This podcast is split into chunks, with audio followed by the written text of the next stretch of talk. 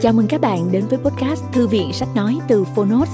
Ở podcast này, chúng tôi chia sẻ phần mở đầu và chương mục của những sách nói bán chạy thuộc nhiều lĩnh vực khác nhau được đội ngũ của Phonos chọn lọc. Mong là thông qua podcast, người nghe sẽ tìm thấy quyển sách phù hợp cho bản thân và cả những kiến thức hữu ích cũng như nguồn cảm hứng, kinh nghiệm giúp cuộc sống hàng ngày trở nên phong phú, hiệu quả hơn. Podcast Thư viện Sách Nói được phát sóng đều đặn vào thứ ba, thứ năm và thứ bảy hàng tuần. Mời các bạn cùng đón nghe. Và nếu yêu thích nội dung này, hãy tải ứng dụng âm thanh số và sách nói có bản quyền Phonos để nghe trọn vẹn cuốn sách. Ngoài ra, Phonos còn sở hữu hàng ngàn nội dung số hấp dẫn khác như tóm tắt sách, ebook, thiền, truyện ngủ, nhạc chủ đề vân vân. Hẹn gặp lại các bạn tại ứng dụng sách nói có bản quyền Phonos nhé. Còn bây giờ, hãy cùng lắng nghe cuốn sách của ngày hôm nay.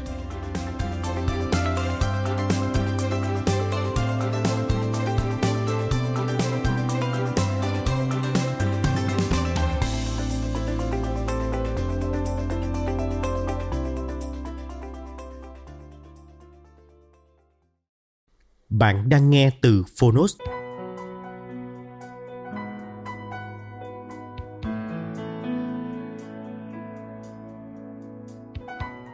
Bầu trời không chỉ có màu xanh.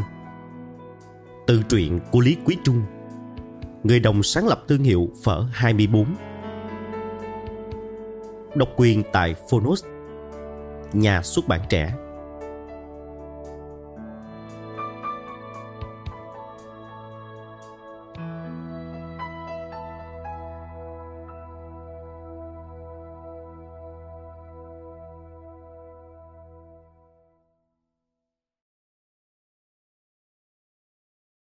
Chương 1 Bầu trời xanh.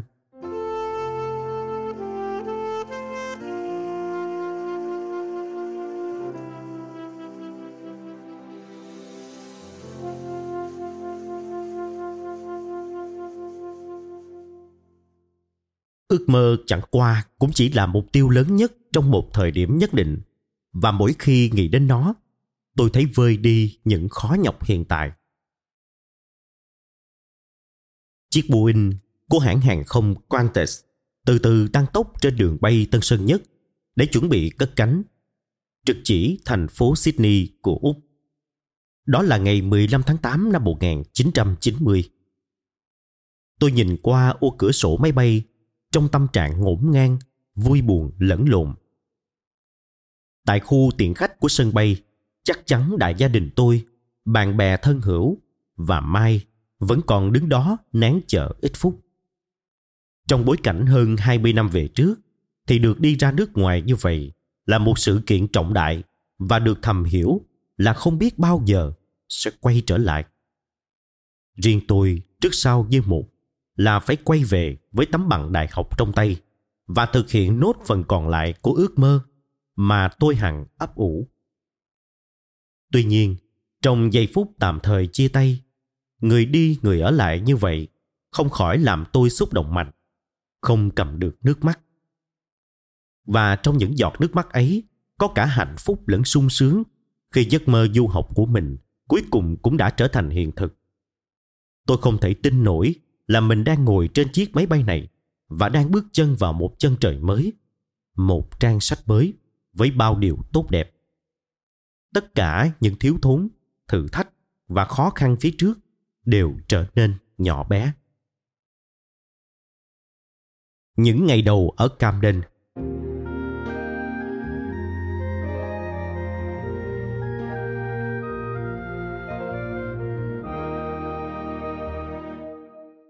Tôi đáp xuống phi trường Sydney vào một buổi sáng sau hơn 8 tiếng đồng hồ bay. Cảm giác đầu tiên khi vừa bước chân ra khỏi máy bay là một bầu không khí trong vắt hơi xe lạnh của mùa đông Sydney. Đón tôi tại sân bay là bà Kim, vợ của Sandy, người bạn đã tận tình tài trợ và bảo lãnh tôi sang Úc du học. Sandy tên đầy đủ là John Sanders, một cựu chiến binh Úc tại Việt Nam, đã quay lại nơi mà ông đã từng tham chiến nhằm tìm cách hàn gắn những vết thương trong ký ức của mình. Bảo lãnh một thanh niên trẻ đầy nhiệt huyết được sang Úc du học để một ngày nào đó trở về Việt Nam chung tay góp phần làm cho đất nước giàu đẹp hơn. Theo cách suy nghĩ của ông, cũng là một hành động hàn gắn cụ thể Điều này ông cũng có đề cập trong bức thư mà ông gửi kèm theo hồ sơ bảo lãnh du học của tôi. Dĩ nhiên, tình bằng hữu giữa chúng tôi cũng đóng một vai trò quan trọng. Khi đó tôi là một nhân viên tiếp tân trẻ và Sandy là một doanh nhân, một khách hàng thân thuộc của khách sạn đệ nhất. Trở lại vụ bà Kim đón tôi tại phi trường Sydney. Có một kỷ niệm vui nho nhỏ mà khi nhắc đến tôi còn thấy ngượng. Khi bà Kim lái xe hơi ra khỏi phi trường được một đoạn, thì bà quay sang tôi nhắc nhẹ nhàng là tôi cần phải cài dây an toàn. Dù là ngồi ghế hành khách kế bên. Thời đó hiếm khi tôi được ngồi vào xe hơi. Phương tiện di chuyển chủ yếu là xe gắn máy, nên không hề biết đến việc cài dây an toàn phải như thế nào. Thậm chí tôi còn không biết trên xe hơi có dây an toàn. Và trong tiếng Anh nó được gọi là seatbelt. Cho nên thoạt đầu tôi cứ nghĩ seatbelt là cái gì khác. Nên khi bà Kim nhắc seatbelt please, tức là vui lòng cài dây an toàn, thì tôi lại trả lời I am fine, thank you. Tôi ổn, cảm ơn bà. Đến khi bà tiếp tục nhắc lần thứ hai, tôi biết chắc là mình không hiểu, nên yêu cầu bà giải thích rõ hơn. Sau khi giải thích xong, có lẽ bà Kim còn phải tiếp tục nén cười khi chứng kiến cảnh tôi loay hoay mãi mà không biết cách nào cài được dây an toàn. Có lúc tôi trồng vô ngược trong thật lượm thượm và vụng về. Chẳng khác nào các pha hài hước của Mr. Bean. Bà Kim chở tôi chạy một mạch từ phi trường đến Insert Language Center của Đại học UTS để làm thủ tục cho buổi học đầu tiên vào sáng hôm sau. Bà đãi tôi bột tô mì ở phố tàu gần đó và khẩn trương lái xe về Camden khi trời bắt đầu tối. Đó là ngày đầu tiên của tôi ở xứ sở chục túi. Nhà của bà Kim và Sandy nằm trên đại lộ Bowman, thị trấn Camden, cách trung tâm Sydney gần 70 cây số. Ngôi nhà thật đẹp và xinh xắn, nhất là khoảng cây xanh điểm mấy bụi hoa đủ màu ở trước nhà. Phía sau nhà là một mảng sân trải thảm cỏ xanh khá rộng, nơi mà người Úc hay thích tổ chức ăn đồ nướng BBQ ngoài trời. Cả thị trấn Camden có khoảng 3.000 người sinh sống, nên đất đai rộng rãi, nhà này cách nhà kia mấy chục mét. Mỗi sáng tôi phải thức dậy thật sớm để kịp bắt chuyến xe buýt đi từ Camden đến Campbelltown. Sau đó sẽ chuyển qua đi bằng xe lửa đến ga Central của trung tâm Sydney lúc 7 giờ 50. Từ đây tôi đi bộ thêm khoảng 10 phút mới đến trung tâm luyện thi Insert Language Center của Đại học UTS. Coi như từ lúc rời nhà để đón xe buýt, đến lúc vào được cổng trường phải mất gần 3 tiếng đồng hồ di chuyển. Bận về cũng vậy. Nhưng tôi thường kết thúc một ngày trễ hơn bình thường một chút, do luôn tranh thủ vào thư viện để luyện thêm vài giờ tiếng Anh. Tôi ở nhờ tại nhà bà Kim cả tháng trời lúc Sandy còn đang bận việc kinh doanh tại Việt Nam. Bà Kim, người gốc Mã Lai, có với Sandy ba đứa con, David, Alex và Kelly. David nhỏ hơn tôi 5 tuổi nhưng khá chững chạc. Cứ vài ngày là David thu gom được một rổ trứng gà để đem ra chợ bán. Ngoài ra còn tranh thủ làm thêm tại siêu thị để kiếm tiền phụ giúp gia đình hoặc ít ra là không phải xin tiền mẹ tiêu vặt Tôi thật ấn tượng khi thấy tại một đất nước giàu có mà gia đình bà Kim vẫn giữ được nếp sống giản dị như vậy. Tôi đặc biệt thích chiếc tivi đời cũ mà gia đình đã sử dụng bao nhiêu năm nhưng vẫn nằm chễm chệ giữa căn phòng khách đẹp đẽ theo kiểu hiện đại. Mỗi ngày, cả nhà đều quay quần ăn cơm tối chung với nhau. Mỗi người một tay cùng chuẩn bị bữa ăn và dọn dẹp sau khi ăn xong. Vì bà Kim là người gốc Hoa, nên các món ăn được nêm nếm theo kiểu vị Á Đông rất ngon và ngày nào cũng có cơm trắng, nước tương trên bàn. Cuộc sống ở Camden thật yên ả, nhưng trong lòng tôi không yên chút nào. Bao nhiêu chuyện tôi phải lo lắng và tính toán. Nào là chuyện thi cử, rồi chuyện chọn trường, và quan trọng trước mắt là chuyện cơm áo gạo tiền.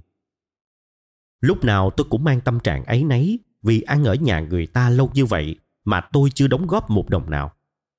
Cả gia tài tôi lúc đó chỉ vỏn vẹn có vài trăm đô la Mỹ trong túi. Và đây là số tiền mà tôi đã dành dụm được khi còn làm phục vụ bàn và tiếp tân tại khách sạn đệ nhất. Đúng ra tôi cũng có thể huy động được thêm từ phía gia đình. Nhưng vì lúc đó mẹ tôi vừa kỳ cóp số vốn ít ỏi để mở một quán ăn, nên tôi quyết định không hỏi mẹ mà tự mình lo liệu. Phải chi có Sandy ở nhà chắc tôi cảm thấy đỡ ấy nấy hơn. Bà Kim dù túc bụng đến đâu nhưng cũng chỉ vì nể chồng mà cưu mang tôi. Ở xứ này dù là bà con, người thân trong gia đình nhưng lúc nào cũng phải chia tiền nhà, tiền ăn sòng phẳng. Sự ấy nấy của tôi sau này bị nhân lên gấp đôi khi tôi hay tin Sandy quyết định ly thân với vợ và có cuộc sống lâu dài tại Việt Nam. Tôi cảm thấy một phần có lỗi với bà Kim và mấy đứa con khi chính Việt Nam lại là nơi quyến rũ Sandy từ bỏ mái ấm gia đình. Rời Camden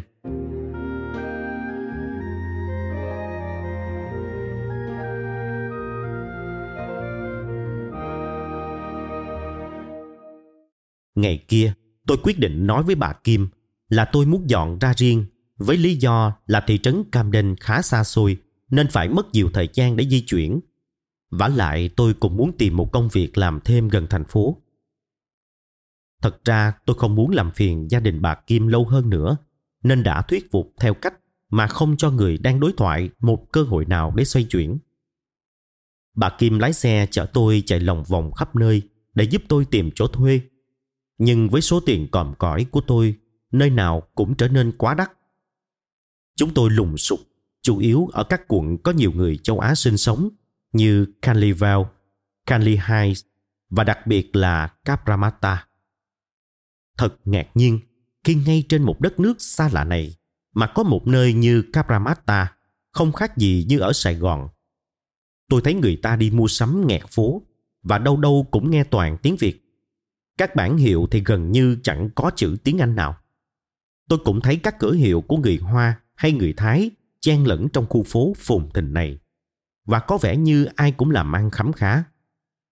Sau này tôi mới biết là kể từ thập niên 80, Capramatta đã trở thành trung tâm ăn uống và mua sắm lớn nhất của người Á Đông tại Úc. Đi cả ngày mà vẫn chưa thuê được một chỗ nào, nên tôi đề nghị bà Kim cứ bỏ tôi xuống Capramatta vì ở đây cũng toàn người Việt. Tôi nghĩ là tôi có thể tự lo liệu được. Thực tế là tôi không biết phải làm gì ngoài trừ việc đi lang thang và tiếp tục suy nghĩ. Tôi quyết định đến gõ cửa một nhà thờ mà cha đứng đầu là một người Việt.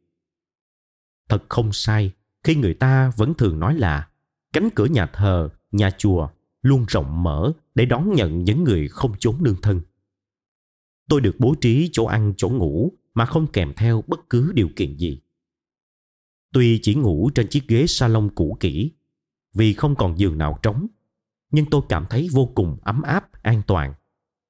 Tôi liên tưởng đến chuyện thằng gù, nhà thờ đức bà của victor hugo. Và mỉm cười vì mình không phải bị ngủ trên gác chuông. Tại đây, hàng ngày có hơn 10 người cùng cảnh ngộ như tôi, cùng nhau ăn tối. Thỉnh thoảng lại có thêm một người mới, thay thế cho một người nào đó, vừa có một công an việc làm ổn định. Tôi tự nhủ là mình không thể ở đây lâu đúng ra chuyện đi du học của tôi cũng xảy ra khá bất ngờ đối với mẹ và tất cả mọi người trong gia đình. Vì tôi âm thầm đi nộp đơn mà không cho ai biết. Vả lại mẹ tôi lúc đó đang quá tất bật với cái nhà hàng đầu tiên của gia đình mà mẹ vừa xây dựng cách đó không lâu. Tất cả các anh và em tôi đều mỗi người một tay, chia nhau phụ trách các khâu của nhà hàng, từ bếp, bàn đến thu ngân. Do đó, tôi không muốn gia đình phải bận tâm nhiều về những gì đang xảy ra với tôi. Và cũng không ai ngờ là tôi có thể đi du học được vì cơ bản là tôi vừa không có tiền lại vừa không học giỏi. Nếu không muốn nói là từng thi đại học rớt lên rớt xuống. Do đó chuyện tôi được đi du học là một chuyện lạ đối với những người xung quanh và đặc biệt nơi đến lại là một nước nằm ngoài khối xã hội chủ nghĩa.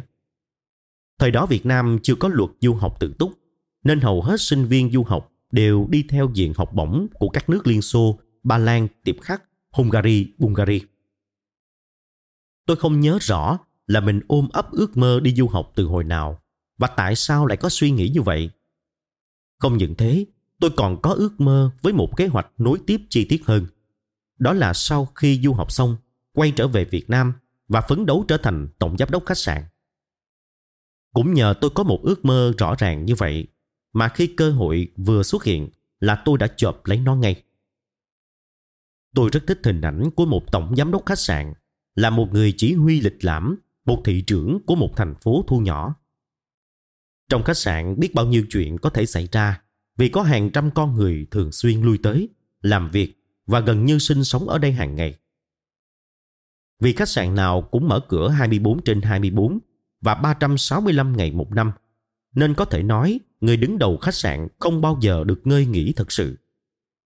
Do đó, giám đốc khách sạn phải là người yêu cái sự bền bỉ âm thầm, cái chi tiết và cái sự hài lòng của khách hàng có khi chỉ thể hiện trong ánh mắt. Tôi chia sẻ ước mơ đi du học và một ngày nào đó trở thành giám đốc khách sạn cho một người duy nhất, bạn gái và hiện nay là vợ của tôi. Sau này khi đã thành vợ thành chồng rồi, vợ tôi có thú nhận là đã quá đổi ngạc nhiên khi nghe một chàng vừa thi rớt đại học và nay đang làm bồi bàn mà dám có ước mơ táo bạo như vậy. Ước mơ chẳng qua cũng chỉ là mục tiêu lớn nhất trong một thời điểm nhất định. Và mỗi khi nghĩ đến nó, tôi thấy vơi đi những khó nhọc hiện tại. Thủ tục xin xuất cảnh du học thật là du khê và mông lung. Vì như đã nói, Việt Nam thời đó chưa có luật du học tự túc. Có lẽ đây là thử thách đầu tiên đối với lòng kiên nhẫn của tôi.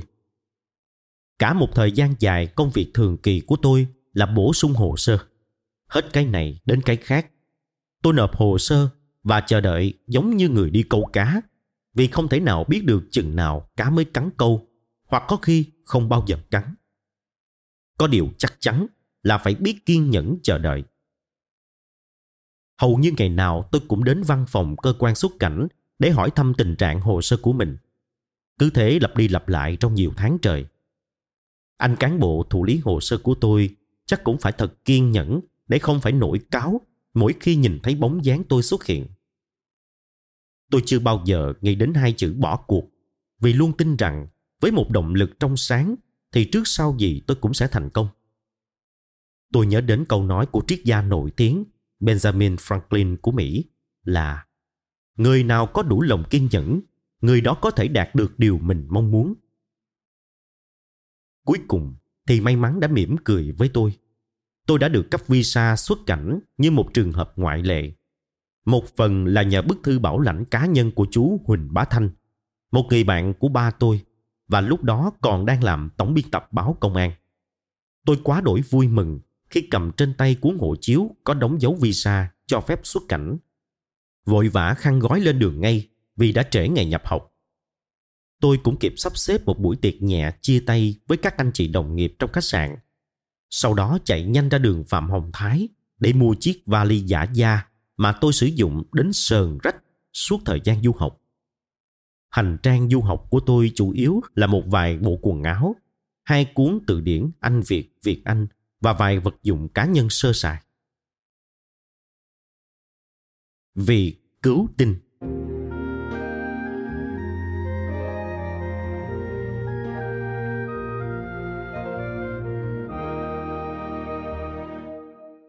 Sau khi biết được là Sandy chỉ có khả năng tài trợ cho khóa học tiếng Anh 20 tuần tại trung tâm Insert Language Center, tôi bèn phải nghĩ cách để có thể học tiếp lên đại học mà không phải quay về Việt Nam ngay. Đã đến được đây mà chỉ học tiếng Anh thì phí công sức và hoài bão của mình quá. Tôi quyết định phải tìm ngay một việc làm và một chỗ ở đàng hoàng, chứ không thể sống tạm bỡ trong nhà thờ như tình trạng hiện nay. Trong lúc bế tắc, tôi nghĩ đến một vị cứu tinh mà tôi chưa hề quen biết. Người đó có tên là Kenji Hùng Anh, đang sinh sống tại Úc nhiều năm nay và là em trai của một người bạn của mẹ tôi. Tôi chỉ có một bức hình của chú Hùng Anh cùng với số điện thoại ghi ở phía sau. Tôi cứ lưỡng lự mãi là không biết có nên điện thoại cho chú và làm như vậy có đường đột quá hay không. Rồi người ta sẽ đánh giá mình như thế nào. Nhưng quá bế tắc, tôi đành bấm bùng điện thoại cho chú. Thật bất ngờ, sau vài câu hỏi thăm hoàn cảnh, chú Hùng Anh đề nghị tôi dọn ngay về nhà chú với một điều kiện duy nhất là không được trả tiền ăn và tiền nhà. Phải chấp nhận miễn phí hoàn toàn. Tôi mừng như mở cờ trong bụng vì không thể ở nhà thờ lâu hơn nữa, còn dành chỗ cho những người cơ nhở khác nữa. Ngay sáng hôm sau, tôi từ giả nhà thờ và đón xe đi đến ga xe lửa Capramatta, nơi tôi sẽ gặp mặt chú Hùng Anh lần đầu tiên. Từ xa tôi mừng rỡ nhận ra chú ngay vì giống y chang như trong hình. Chúng tôi đi thẳng về nhà chú ở đường Samuel, quận Temple, cách Cabramatta chỉ vài cây số. Tôi được bố trí ở trên một căn gác, tuy nhỏ nhưng rất ấm áp. Sướng nhất là trong phòng lại có sẵn một chiếc máy cassette cũ, nên tối nào tôi cũng có thể bật nhạc mang từ Việt Nam qua, nghe cho đỡ nhớ nhà.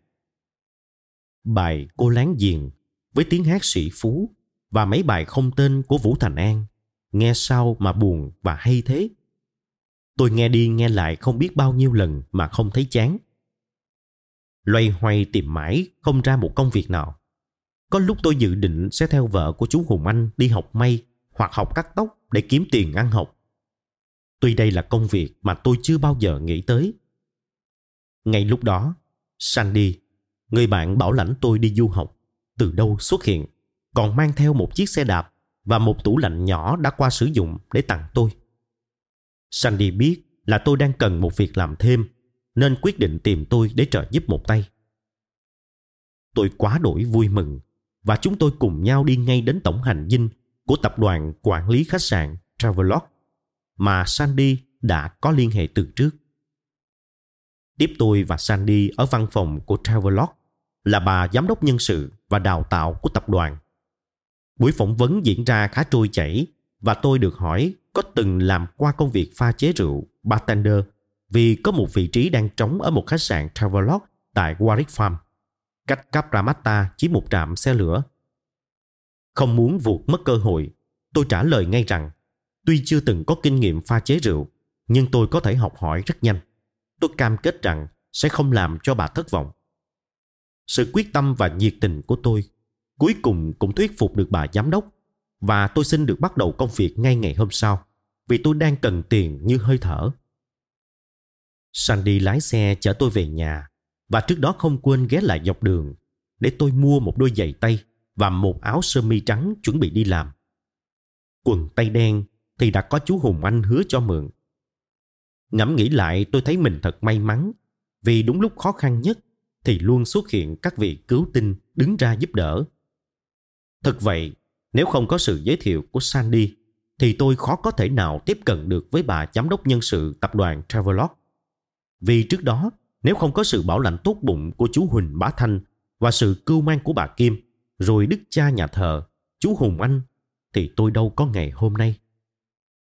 Tôi nhận ra rằng mọi sự thành công trên đời này đều cần đến sự giúp đỡ bằng cách này hay bằng cách khác. Làm bartender tại khách sạn Travelodge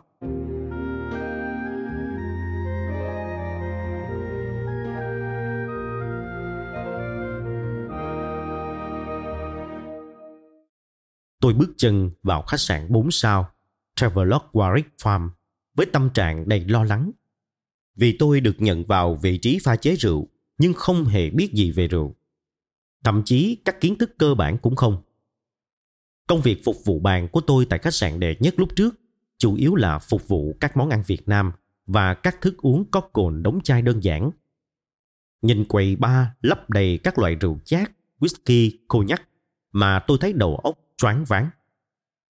Trước tình hình này, tôi phải thú nhận ngay với các đồng nghiệp là mình chưa từng có kinh nghiệm làm việc trong quầy bar, nhưng tình nguyện làm tất cả các công việc nhọc nhằn nhất như khuân vác nước đá, dọn dẹp lau chùi, đổ rác. Thoạt đầu các bạn người Úc tỏ vẻ ngạc nhiên là tại sao tôi vào được đến đây mà không biết pha chế rượu. Nhưng sau đó cũng thông cảm và chấp nhận lời đề nghị của tôi. Tôi vừa làm vừa học và đến ngày chia tay với khách sạn cũng chưa biết gì nhiều về nghề pha chế rượu này. Tiền lương tại khách sạn Travelodge lúc đó rất cao. Nếu tôi nhớ không lầm là 13 đô la Úc một giờ. Trong khi nếu làm công việc tương tự tại một nhà hàng nhỏ bên ngoài, chỉ khoảng 5 đô la. Sau 12 giờ khuya thì tiền công được tính gấp đôi, nghĩa là 26 đô la một giờ, là mức thu nhập trong mơ đối với tôi. Mỗi ngày nhân viên nào làm việc tích cực nhất sẽ được người quản lý nhà hàng chỉ định tăng ca. Nên không khí lúc nào cũng rất cạnh tranh vì ai cũng muốn chứng tỏ mình là người siêng năng nhất. Cường độ làm việc trong quầy ba này tất bật đến độ người ta không thèm bố trí một chỗ nào để nghỉ chân. Làm việc toàn đứng. Nhiều lúc tôi cảm thấy say sẩm mặt mày do đứng lâu hàng giờ mà không được ngồi xuống.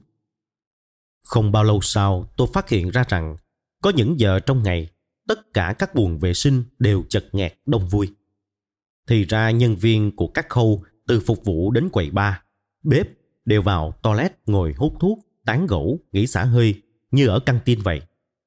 Khách sạn có quy định không cho nhân viên ngồi nghỉ trong khi làm việc, nhưng quên quy định thời gian tối đa khi đi toilet.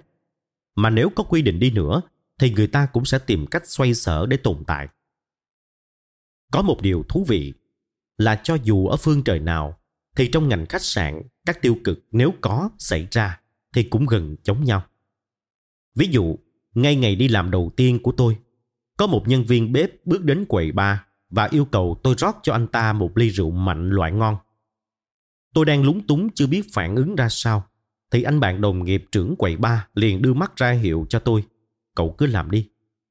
Không đầy 10 phút sau, chính nhân viên bếp đó đặt trên quầy ba chúng tôi một dĩa thức ăn thật ngon lành. Thì ra đó là một sự trao đổi. Tôi nghiệm ra rằng cho dù khách sạn có lớn và chuyên nghiệp đến đâu đi nữa, nhưng nếu quản lý không chặt chẽ thì tiêu cực vẫn xảy ra. Mỗi ngày tôi kết thúc công việc pha chế rượu lúc 2-3 giờ sáng. Để tiết kiệm chi phí, tôi sử dụng chiếc xe đạp mà Sandy tặng để làm phương tiện di chuyển. Chắc nhiều bạn đồng nghiệp trong khách sạn lúc đó không khỏi thắc mắc là tại sao không lái xe hơi hay ít ra cũng đón taxi mà về. Một chuyến taxi lúc đó chỉ khoảng 5 đô la. Nhưng cả bận đi và bận về sẽ ngốn mất 10 đô la. Một số tiền lớn đối với tôi lúc đó. Một lon nước ngọt Coca-Cola chỉ có 1 đô la mà tôi còn không dám mua. Chỉ uống toàn nước máy công cộng. Bây giờ ngẫm nghĩ lại tôi cũng không biết tại sao mình tiết kiệm đến như vậy. Có lẽ cuộc sống bấp bênh, thiếu thốn và không nơi nương tựa đã làm cho tôi thận trọng quá mức cần thiết. Tuy nhiên, có một thứ mà tôi không bao giờ tiết kiệm, đó là tiền gửi thư về Việt Nam. Nói đúng hơn là gửi thư về cho Mai, người yêu đang chờ đợi tôi từng ngày tại quê nhà. Chúng tôi viết thư cho nhau thường xuyên, đến nỗi không còn cảm thấy bị xa cách nữa. Trong suốt hơn 5 năm du học, hầu như mỗi ngày tôi đều nhận một lá thư từ Việt Nam có mùi hương thơm nhẹ nhẹ. Đôi khi còn có điểm vài vết nhòe. Mỗi lá thư là mỗi tâm trạng của mỗi thời khắc cụ thể, nhưng có cùng một sứ mệnh là làm cho cả người đọc và người viết ra nó cảm thấy mạnh mẽ hơn. Thời đó nhờ khoa học kỹ thuật chưa đủ tiến bộ, nên con người có cơ hội sống lãng mạn hơn. Cũng như chiếc xe đạp vậy, bao nhiêu là kỷ niệm thơ mộng đẹp đẽ đã gắn liền với nó. Tôi và Mai đạp xe song song về nhà mỗi ngày sau khi tan ca, từ quận Tân Bình về đến nhà Mai trong một con hẻm nhỏ ở quận 3, nhưng lại không vào nhà mà cùng nhau đi tiếp đến nhà tôi ở quận 1. Sau đó cả hai lại quay ngược lại quận 3. Cứ như thế, đôi khi chúng tôi quay đi quay lại mấy vòng mà không thấy mệt. Đạp xe về nhà một mình từ khách sạn Travelodge lúc 2-3 giờ sáng thì lại khác hẳn con đường lạnh lẽo vắng ngắt hình như chỉ còn có tôi và nỗi cô đơn là đang tồn tại tôi luôn bị ám ảnh bởi suy nghĩ tôi có thể bị xe hơi tông từ phía sau do một gã say rượu hay kỳ thị chủng tộc nào đó. Vì giờ đó chẳng có ai ngoài đường. Về đến nhà tắm rửa xong là đã hơn 3 giờ sáng. Chợp mắt được vài tiếng đồng hồ, tôi lại bắt đầu một ngày mới. Rượt đuổi hết trạm xe lửa này đến trạm khác trước khi được đặt chân vào lớp luyện thi tiếng Anh lúc 8 giờ 30 sáng. Nhiều đêm đạp xe về đến nhà là hai chân tôi rã rời, nhức mỏi đến không ngủ được. Có lẽ do đi đứng cả ngày và lúc làm việc tại khách sạn lại phải đứng liên tục, trừ lúc đi toilet xả hơi. nên tất cả máu chắc đã dồn hết xuống hai chân. Nghĩ vậy nên tôi gác thẳng đứng hai chân lên tường với hy vọng cho máu chảy ngược trở lại sẽ giảm đau nhất. Và rất lạ là với tư thế nằm chỏng vó như vậy, tôi cảm thấy dễ chịu hơn nhiều và đi vào giấc ngủ một cách ngon lành.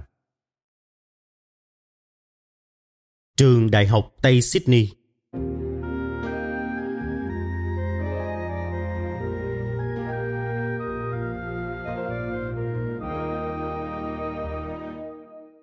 tôi quyết định ngưng công việc pha chế rượu tại khách sạn Travelodge khi biết mình đã đủ điểm vào đại học sau 5 tháng luyện thi tại trung tâm Insert Language Center. Phải nói đây là thời gian chật vật nhất vì tôi phải vừa học vừa làm, trong khi mọi thứ vẫn còn khá mới mẻ. Cũng may là đúng lúc tôi bắt đầu đuối sức thì công việc kinh doanh của gia đình ở Việt Nam bắt đầu đơm hoa kết trái. Tôi như người đang đi giữa sa mạc mà gặp được một dòng suối mát. Mẹ tôi bắt đầu gửi tiền đều đặn nuôi tôi ăn học và từ đó tôi không còn phải bươn chải nữa. Không có gì sung sướng bằng khi được làm một sinh viên du học đúng nghĩa, chỉ biết tập trung vào việc học. Sau khi tìm hiểu và tham quan hầu hết các trường đại học trong bang New South Wales, tôi quyết định chọn trường Đại học Tây Sydney ở tận ngoài cùng phía tây bắc của thành phố. Do nằm xa như vậy, nên hầu hết sinh viên các nơi khác đến đây học đều phải ở nội trú. Một yếu tố rất quan trọng đối với tôi, vì tôi không chỉ muốn học mà còn muốn sống trong trường đại học.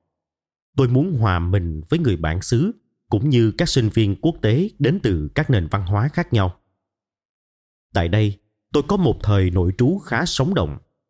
Tuy mới chân ướt chân ráo vào đại học năm đầu tiên, nhưng tôi quyết định dành một phần thời gian không nhỏ để tham gia các hoạt động xã hội, gặp gỡ mọi người và có thật nhiều trải nghiệm thú vị.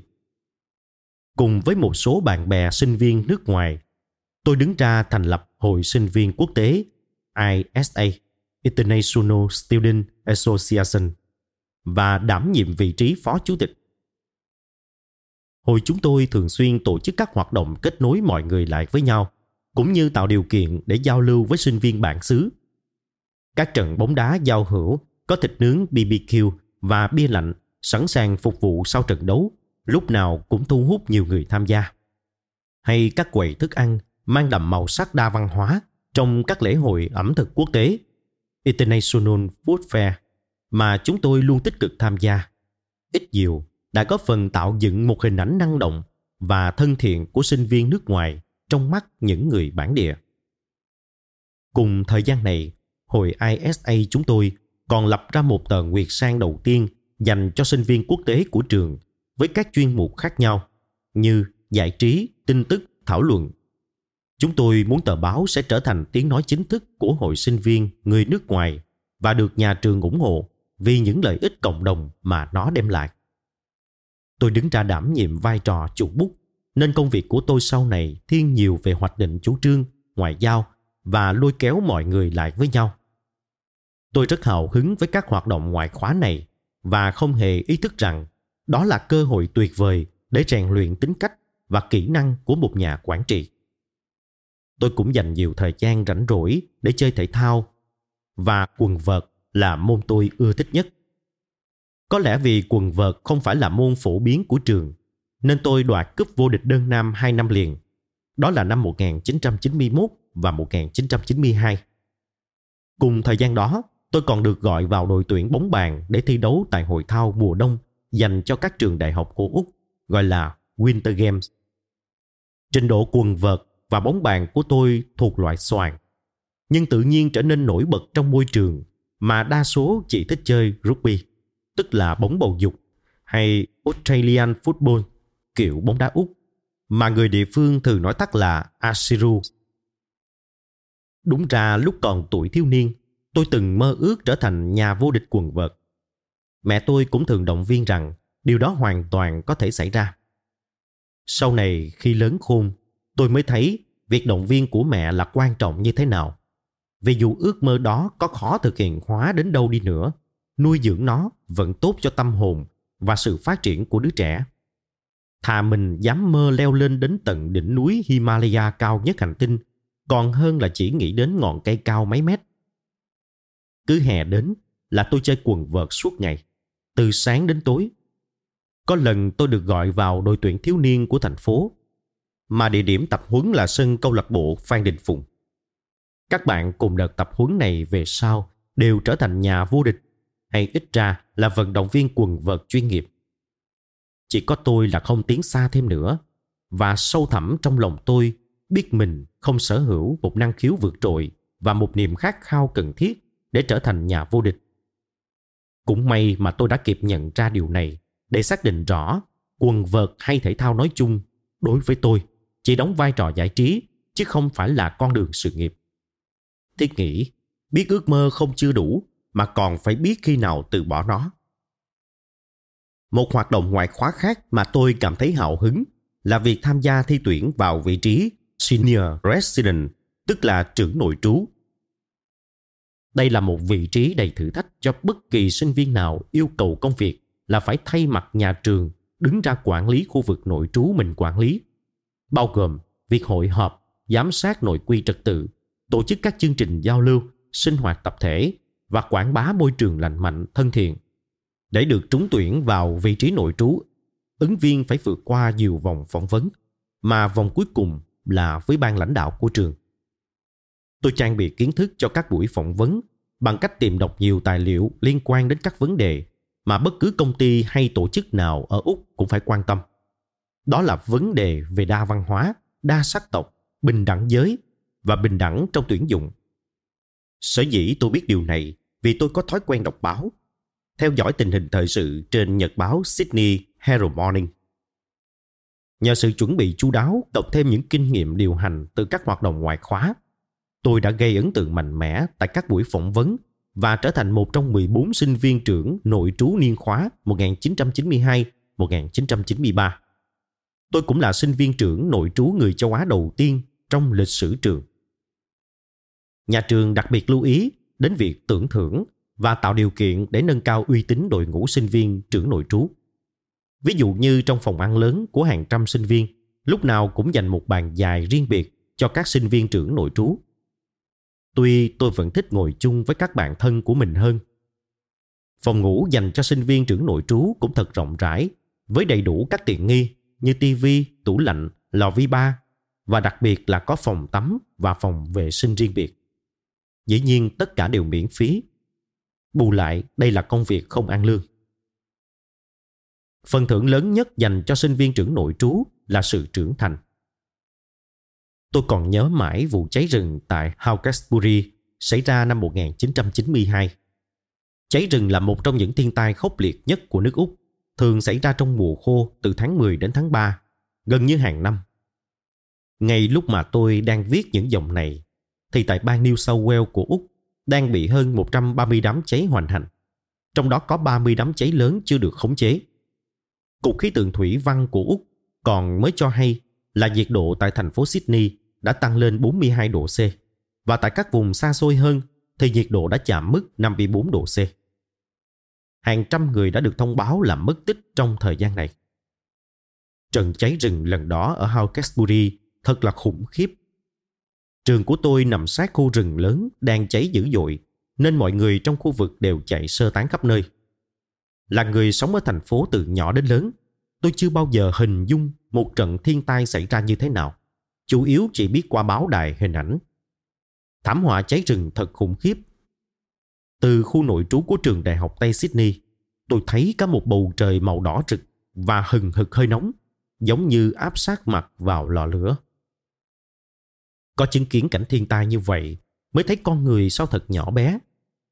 Lúc đó tôi thật lúng túng, không biết phải làm gì và cũng không ý thức hết là mình đang ở trong một tình trạng cực kỳ nguy hiểm như vậy. Thời điểm đó các sinh viên nội trú đều trở về nhà nghỉ lễ. Chỉ còn lại một số rất ít sinh viên không có nơi nào để đi như tôi là trụ lại trường. Chúng tôi trở thành tình nguyện viên, đứng ra giúp đỡ các gia đình vừa thoát khỏi khu cháy rừng không có nơi nương tựa. Công việc chủ yếu là hướng dẫn họ chỗ ăn nghỉ giả chiến được sắp xếp nhanh trong khuôn viên của trường, cũng như bất cứ việc gì mà trong khả năng mình có thể làm được. Hành động này của chúng tôi không ngờ sau đó được thầy hiệu trưởng tuyên dương rất trân trọng, làm tôi cảm thấy tự hào vô cùng. Tuy rằng tôi là người hùng bất đắc dĩ thì đúng hơn. Tôi vẫn còn trân trọng lưu giữ lá thư mà thầy hiệu trưởng viết riêng cho tôi để làm kỷ niệm thời nội trú. Lá thư của thầy hiệu trưởng làm tôi liên tưởng đến chuyện tôi lượm được vàng và hoàn trả lại cho khách thời còn làm nhân viên tiếp tân ca đêm ở khách sạn đệ nhất. Tôi luôn tự hào về hành động của mình, nhưng cũng không khỏi tự hỏi là tại sao ban giám đốc khách sạn lúc đó đã không viết được một lá thư tương tự để khen ngợi và động viên tinh thần nhân viên. Nói như thế có vẻ như thiên về chủ nghĩa cá nhân, nhưng tôi không nghĩ vậy.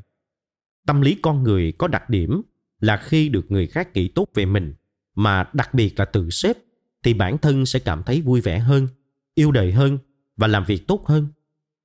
Suy cho cùng, mọi người nỗ lực làm việc cũng là để được người khác đánh giá cao, khen ngợi xứng đáng. Nhưng đó không phải là lý do tôi muốn kể lại câu chuyện trả lại của bỏ rơi của mình, mà chính là sự đấu tranh giữa cái tốt và cái xấu xảy ra trong chính con người của tôi. Hôm đó, khi còn làm tiếp tân đêm tại khách sạn đệ nhất, lúc mới vào ca lúc 10 giờ khuya, tôi tình cờ phát hiện một túi sách do ai đó để quên lại trên ghế salon của tiền sảnh. Tôi thấy túi sách này nặng một cách bất thường nên mở ra xem thử và không thể tin nổi là bên trong đầy vàng. Lần đầu tiên trong đời tôi thấy các thỏi vàng 4 số 9 bóng loáng của Thụy Sĩ. Mỗi thỏi nặng 1 kg, tổng cộng là 5 kg vàng.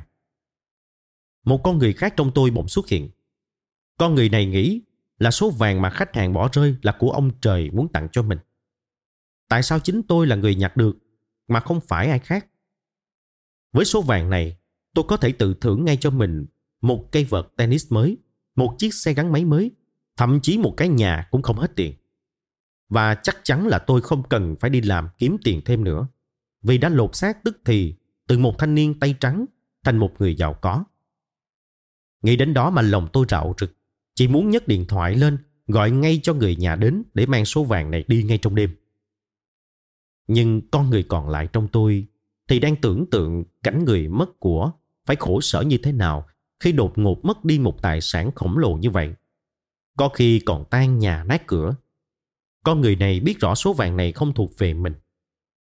Suốt đêm tôi không tài nào chợp mắt vì hai con người trong tôi đấu tranh với nhau quyết liệt để cuối cùng phần thắng nghiêng về con người mà tôi có thể hãnh diện. Tôi quyết định báo cáo và hoàn trả toàn bộ số vàng lại cho chủ nhân thật sự của nó vào sáng hôm sau. Nhìn thấy người ta vui mừng khôn xiết mà lòng tôi vui lây. Tôi thở phào nhẹ nhõm vì đã vượt qua một thử thách chết người, mà chỉ một bước xa chân thôi là tôi sẽ phải cắn rứt lương tâm và mặc cảm suốt đời. Qua sự việc này, tôi nhận ra rằng ranh giới giữa cái đúng và cái sai, cái tốt và cái xấu đôi khi rất mong manh. Và lòng tham luôn nằm yên đâu đó trong tâm trí mỗi người và chực chờ thời cơ để trỗi dậy, kéo mình xuống đấu tranh với lòng tham sẽ là một cuộc chiến trường kỳ khó có kết thúc. Sòng bạc Jupiter Casino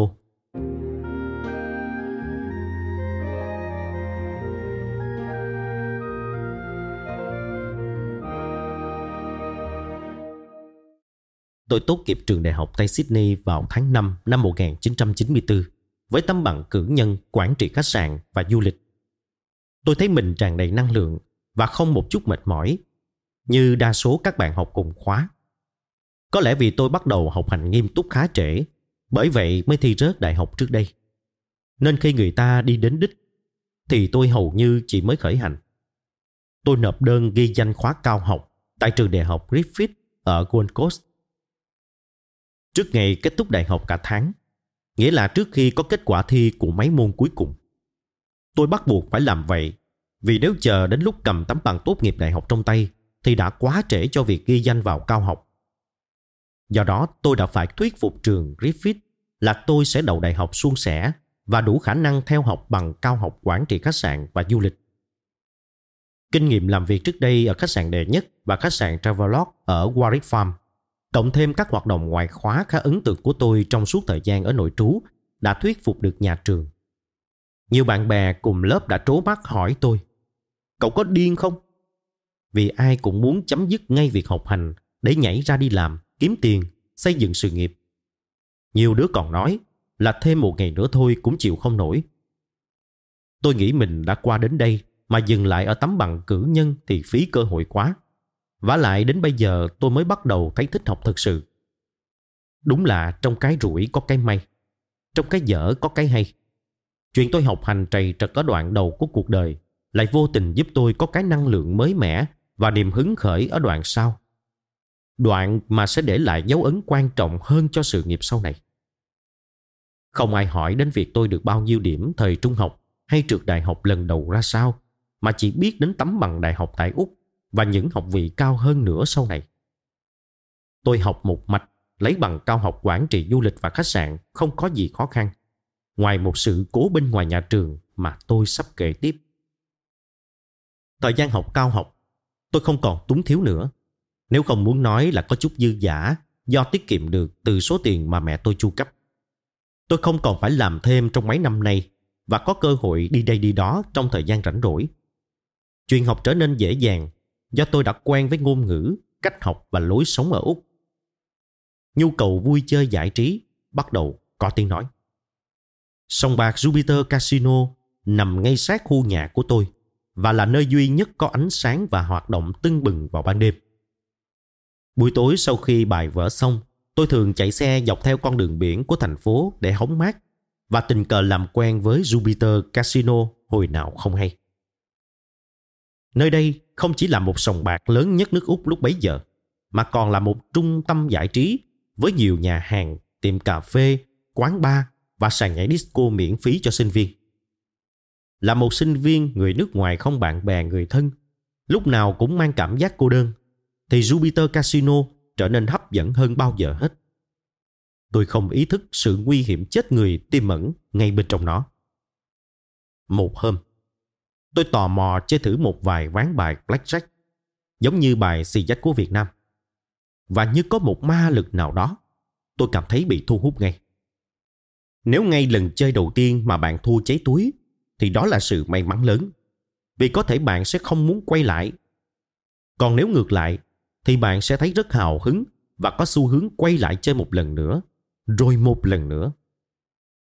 Tôi chơi bài không phải vì tiền, mà vì thách thức muốn chứng tỏ mình là người chiến thắng.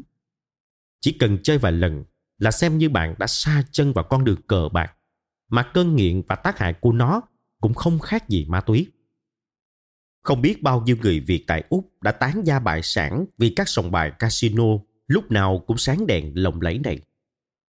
Cũng như rượu, thuốc lá, ma túy, casino, không chừa một ai, không ai miễn nhiễm với nó cả. Một thanh niên đầy hoài bão cuộc đời như tôi cũng không là ngoại lệ. Tôi kinh ngạc nhận ra rằng mình bắt đầu nghiện chơi blackjack hồi nào không hay. Nhiều đêm tôi tự nhủ thầm là sẽ không vào Jupiter Casino chơi nữa, mà chỉ chạy xe hóng mát thôi. Nhưng một lúc sau, thấy xe mình đậu ngay trong tầng hầm bãi xe của casino một cách vô ý thức. Ma lực của casino thật khủng khiếp. Những khi chơi thua tiền, tôi thấy mình thật ngu xuẩn, ân hận đến tận cùng. Không có gì ngạc nhiên khi có người từng phóng xe luôn xuống vực thẳm vì nỗi thất vọng quá lớn đối với chính mình. Tôi thật sự lo lắng và tìm đọc nhiều tài liệu để biết rõ hơn cái gì đang xảy ra đối với tôi. Thì ra, sách chuyên môn gọi đó là Gambler Symptom, tức là triệu chứng nghiện cờ bạc giai đoạn đầu tiên. Ở giai đoạn thứ hai rồi thứ ba thứ tư sẽ có những biểu hiện nặng dần mà tất cả chủng tộc người trên thế giới rồi sẽ trải qua giống nhau. Cũng giống như bệnh gan hay bệnh tim.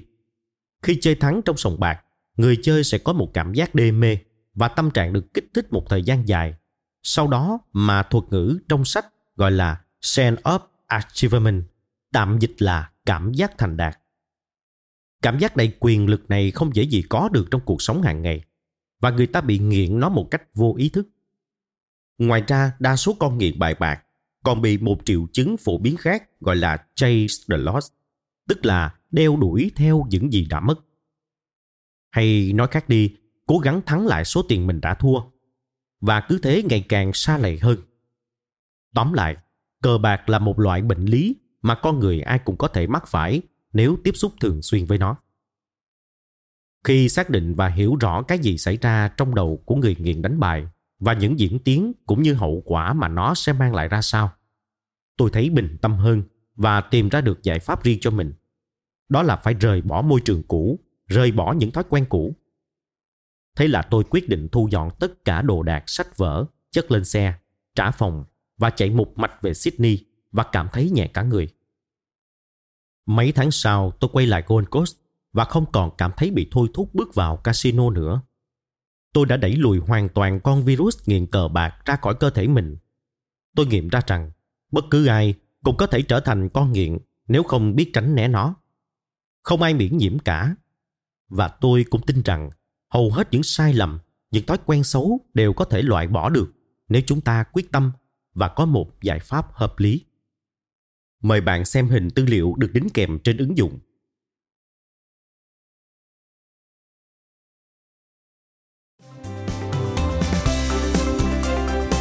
Cảm ơn các bạn đã lắng nghe podcast Thư viện Sách Nói. Podcast này được sản xuất bởi Phonos, ứng dụng sách nói có bản quyền và âm thanh số dành cho người Việt. Hẹn gặp lại ở những tập tiếp theo.